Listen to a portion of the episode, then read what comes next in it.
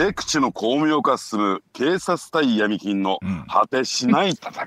はい。給与ファクタリング商法後払い現金化商法先払い買取商法など近年の闇金一昔前のような単純な小売貸しではなくって一見するとこの闇金とは分からないような手口を使うなど巧妙化が進んでいるということなんですね。では改めてなんですが闇金行為とは何なのか裏の事情に詳しい須田さんにこの朝の7時30分から振り返っていただきたいと思いますが 須田さんよろしくお願いいたします。よろしくお願いします、はい、お願いします、うん、どあの闇金といってもですね、うんえー、大きく2つのパターンがあるんですよ。うんで一つは何かというとですね、うん、実はあの貸金業ね、うん、お金を貸すというのことをですね業としてやってる人たちは、うん、えー、金融庁に、うん、えー、届け出をしないといけないんですね。登録しないといけないんですよ。はい、まあこれを登録業者というんですが、ね、まあ金融庁本庁の方ではなくて、例えば大阪でいうと近畿財務局という出先機関がありますから、そこで登録をする必要があるんですが、そうすると登録番号というのをもらえるんですね。でただあのこういう登録をしている業者は、まあ合法業者なんですけども、はい、要するに登録してないで、うん、金融庁に、えー、登録をしないでやっている、うん、えー、無登録業者。もうこれは存在そのものが闇金です。はいはい。ね、でところがですねこれ複雑なのは、登録している業者の中にも、闇金行為を行っているところもあるんですね。はいえー、それは一体どういうことかというとですね、うん、あのー、この貸金業というのは、えー、金利のですね上限が設定されています。うんはいはい、えー、出資法利息制限法によって、えー、上限が設定されている1点目、うん、そして総量規制といってですね一、うん、人の人に貸し出していいお金というのは上限が、うん、これ年収によって、えー、変わってくるんですけどね、うん、えー、上限が設定されています。うんうん、そして、えー、定期収入がない人について言うと例えば家庭の専業主婦なんかはですね、うん、えー、定期収入がある旦那さんの保証が必要というようなね、うん、えー、そういうような立て付けになってるわけなんですよ。うん、そうすると、まあ、上限を超えて登録業者が上限を超えて貸しました、うん、あるいは、えー、上限金利を超えて貸しました、あるいは、えー、本土来貸していい、えー、上限金額を超えて、要するに総量規制を超えてですね、貸してしまいました。これもすべて違法行為なんですね。なるほど、はい、でそれについても闇金として扱われるわけなんですよ。ねあのですからこれちょっと一点気をつけていただきたいのは、うん、ね、一見すると要するに、えー、金融庁認可みたいなところで、うんうん、その登録番号が出てますけれども、ね。うん、登録番号が出ているけれどもやってることは闇金そのものという人たちもいるんだということをですねなるほど、はい、なんかお墨付けられてるからこれは安全だろうと思って行って入ってしまうとそれは違法だったということもありますからね、うん、そのあたりはちょっと気をつけていただきたいんですが。うんでまあこういう形でですね、えー、きちんと線が引かれている、そしてね、えー、これ意外に思われるかと思いますいらっしゃると思うんですがお金を貸す貸金業というのは2つのね、えー、業界的には2つのですね監督官庁があると言われてるんですよ。うんで一つはすぐ分かりますよね、うん、今申し上げた金融庁ですよね。はい。うん、でそうすると、えー、2つ目はどこなのかというと、うん、例えばね違法業者登録してない違法業者は、じゃあ金融庁の監督受けるのかそもそも受けたくないから入ってないわけですから、ね、金融庁としてはそこで違法行為が行われていても摘発するわけにいかないんですよ。はいはい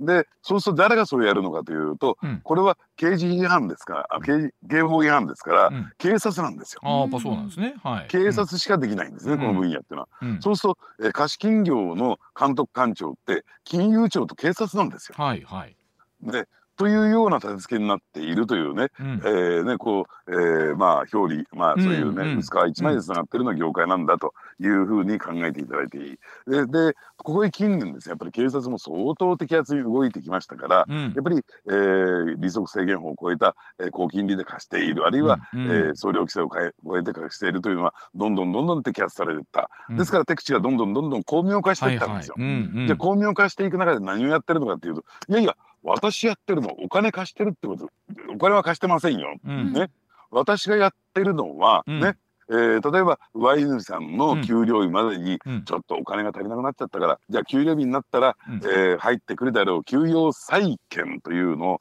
買い取って、ね、うん、要するに給料をもらえる権利を買い取って、あらかじめお金を渡してるんですと。ですから給料日にお給料をもらうだけでいいです、こういうファクタリング商法というんですがこれ実は合法業者があるんですよ。それはですね、うん、会社とつまり MBS とですね契約を結んで、うん、そういったサービスを、うん、えー、提供している、うん、えー、企業っていうのもあるんですよ。これはちゃんと、えー、法に法にのっとった業者でこれは合法なんです。その合法業者のふりをして、手を取って、ね、えー、つまり個別にですね、この給料をもらう人社員さんと個別な契約でやるというのはこれは違法行為に極めて近いんですね。はいはいはい、うん。ですから要するに合法業者の皮をかぶって違法行為をやるという行為。ですから、うん、えー、私は別に非合法なことやってるわけじゃありませんよとかね、うん、あるいはこういうのどうでしょうね、うん、あの例えばね、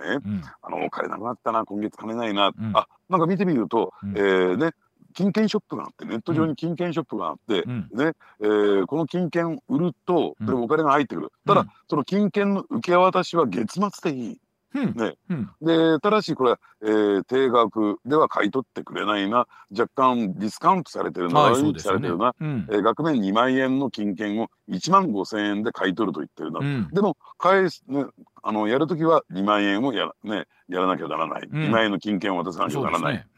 ということになると、じゃあその5,000円分ってのは利息じゃないの？いやいやうち金券ショップですか、うん、そんなことはやってませんよ。お金、うんうん、これ貸金じゃないですか、うん、っていうような手を取るんですよ。でそれにね年利 20%30% って効利を持っていくんですよ。事実上の利息をもらうんですよ。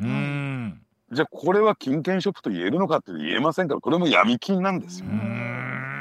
いろんなというふうにどんどんどんどん敵地が巧妙化してってるんですね。でこれをじゃあどんなふうにしてこう摘発していくのかって話になるんでしょうけどもね。えうん、これを事実上のだから貸金業と認定して、うん、えー、まあ言ってみればですね、うん、あの違反違法行為ということで警察が摘発していくしかないんですね。これでもそうやってくるとまあでもこの手のものってこう次から次へとですしあと一方で変な言い方ですがこうやっぱ借りたいという人がいるっていうのもまあいるからこそっていうのもありますよね。よそで全部断られてっていうケースもあるわけじゃないですか。ええ、うん、そこなんですよ問題なのは、うん、いわゆる多重債務者と言われてる人で、うん、いわゆる、えー、まあ借金付けになっていて、もうね自分で自分の収入だけではお金が返せないというような状況になった。ですからそういった人たちをわらわらにもすがう気持ちでですね、うん、そういったところに手を出していくというね、うん、まあ問題がある。じゃあなぜ多重債務になるのかというと、クレジットカードの使いすぎとかね、銀行のカードローンの使いすぎとかで起こるわけですよね。つまりね、私が思うのは、言ってみればですね、そういう合法業者の延長線上にこの非合非合法業者がいるんですよ。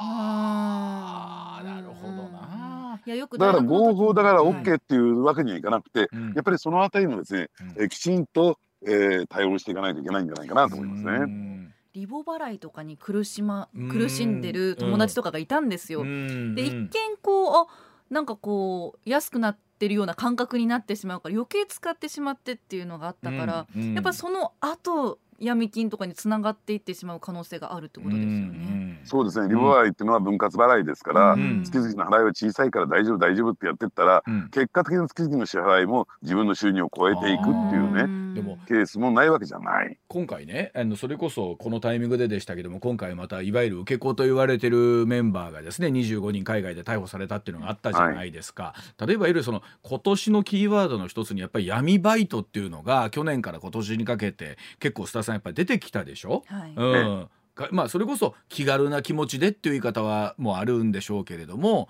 なんか手を出してしまって後々えらいことになってしまうっていう。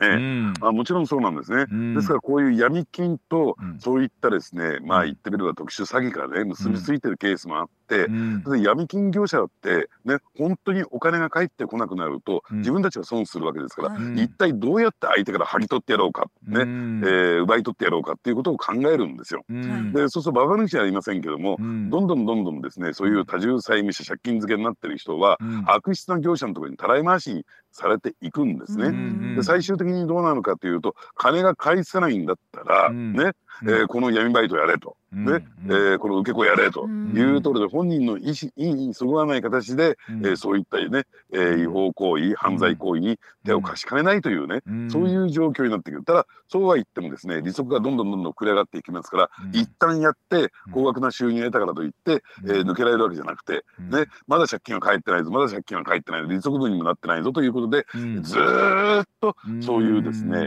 あの違法な行為を続けさせられるというねケースもね、えー、あるわけなんですね。まあ、人生棒に振るわけですもんね。そうですね。でどうなんですか須田さんもういろんな問題点ってあると思うんですけどこういったところに一番の問題点はどういうふうに見りゃいいんでしょうかね。えー、うん、ですから先ほど申し上げたように、うん、私もですね私の肩書きの中に実を言うと、うん、多重債務者対策本部有識者会委員というのがかつてやってたんですよ。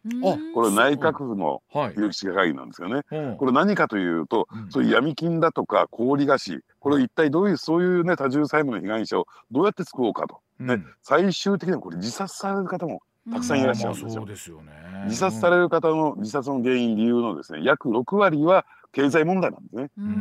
経済問題のほとんど借金ですよこれ。ね。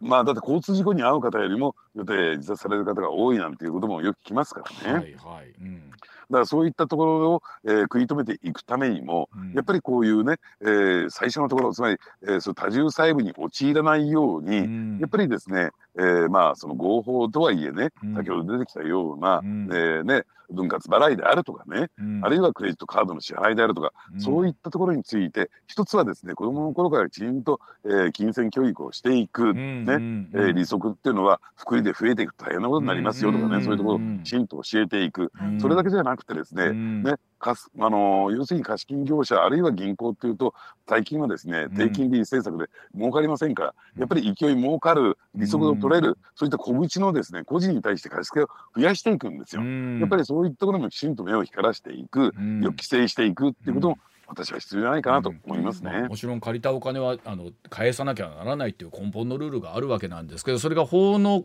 形を超えてっていうね枠を超えてっていうことになってくるとこれ問題になってきますし一方でそうでないともう資金繰りが困っちゃうっていう人たちが存在するのもこれまた事実でというところなんでしょうけれどもでもその手を変え品を変えっていうところになると借りられる方にとってみればおっていうのもあるでしょうからね須田さんね難しいところで。ですからその辺悩まれてる方はね、もうぜひね、うん、えー、まああのあのなんですか自己破産してください。人生棒に踏みませんから、自己破産の方が。うんね、その後またあの今度は犯罪の方に手を染めていくとまた元も子もないということになりますもんね。わかりました。スターさんまた今朝もこういう話でした。はい、朝からどうもありがとうございました。また来週もよろしくお願いします。ありがとうございました。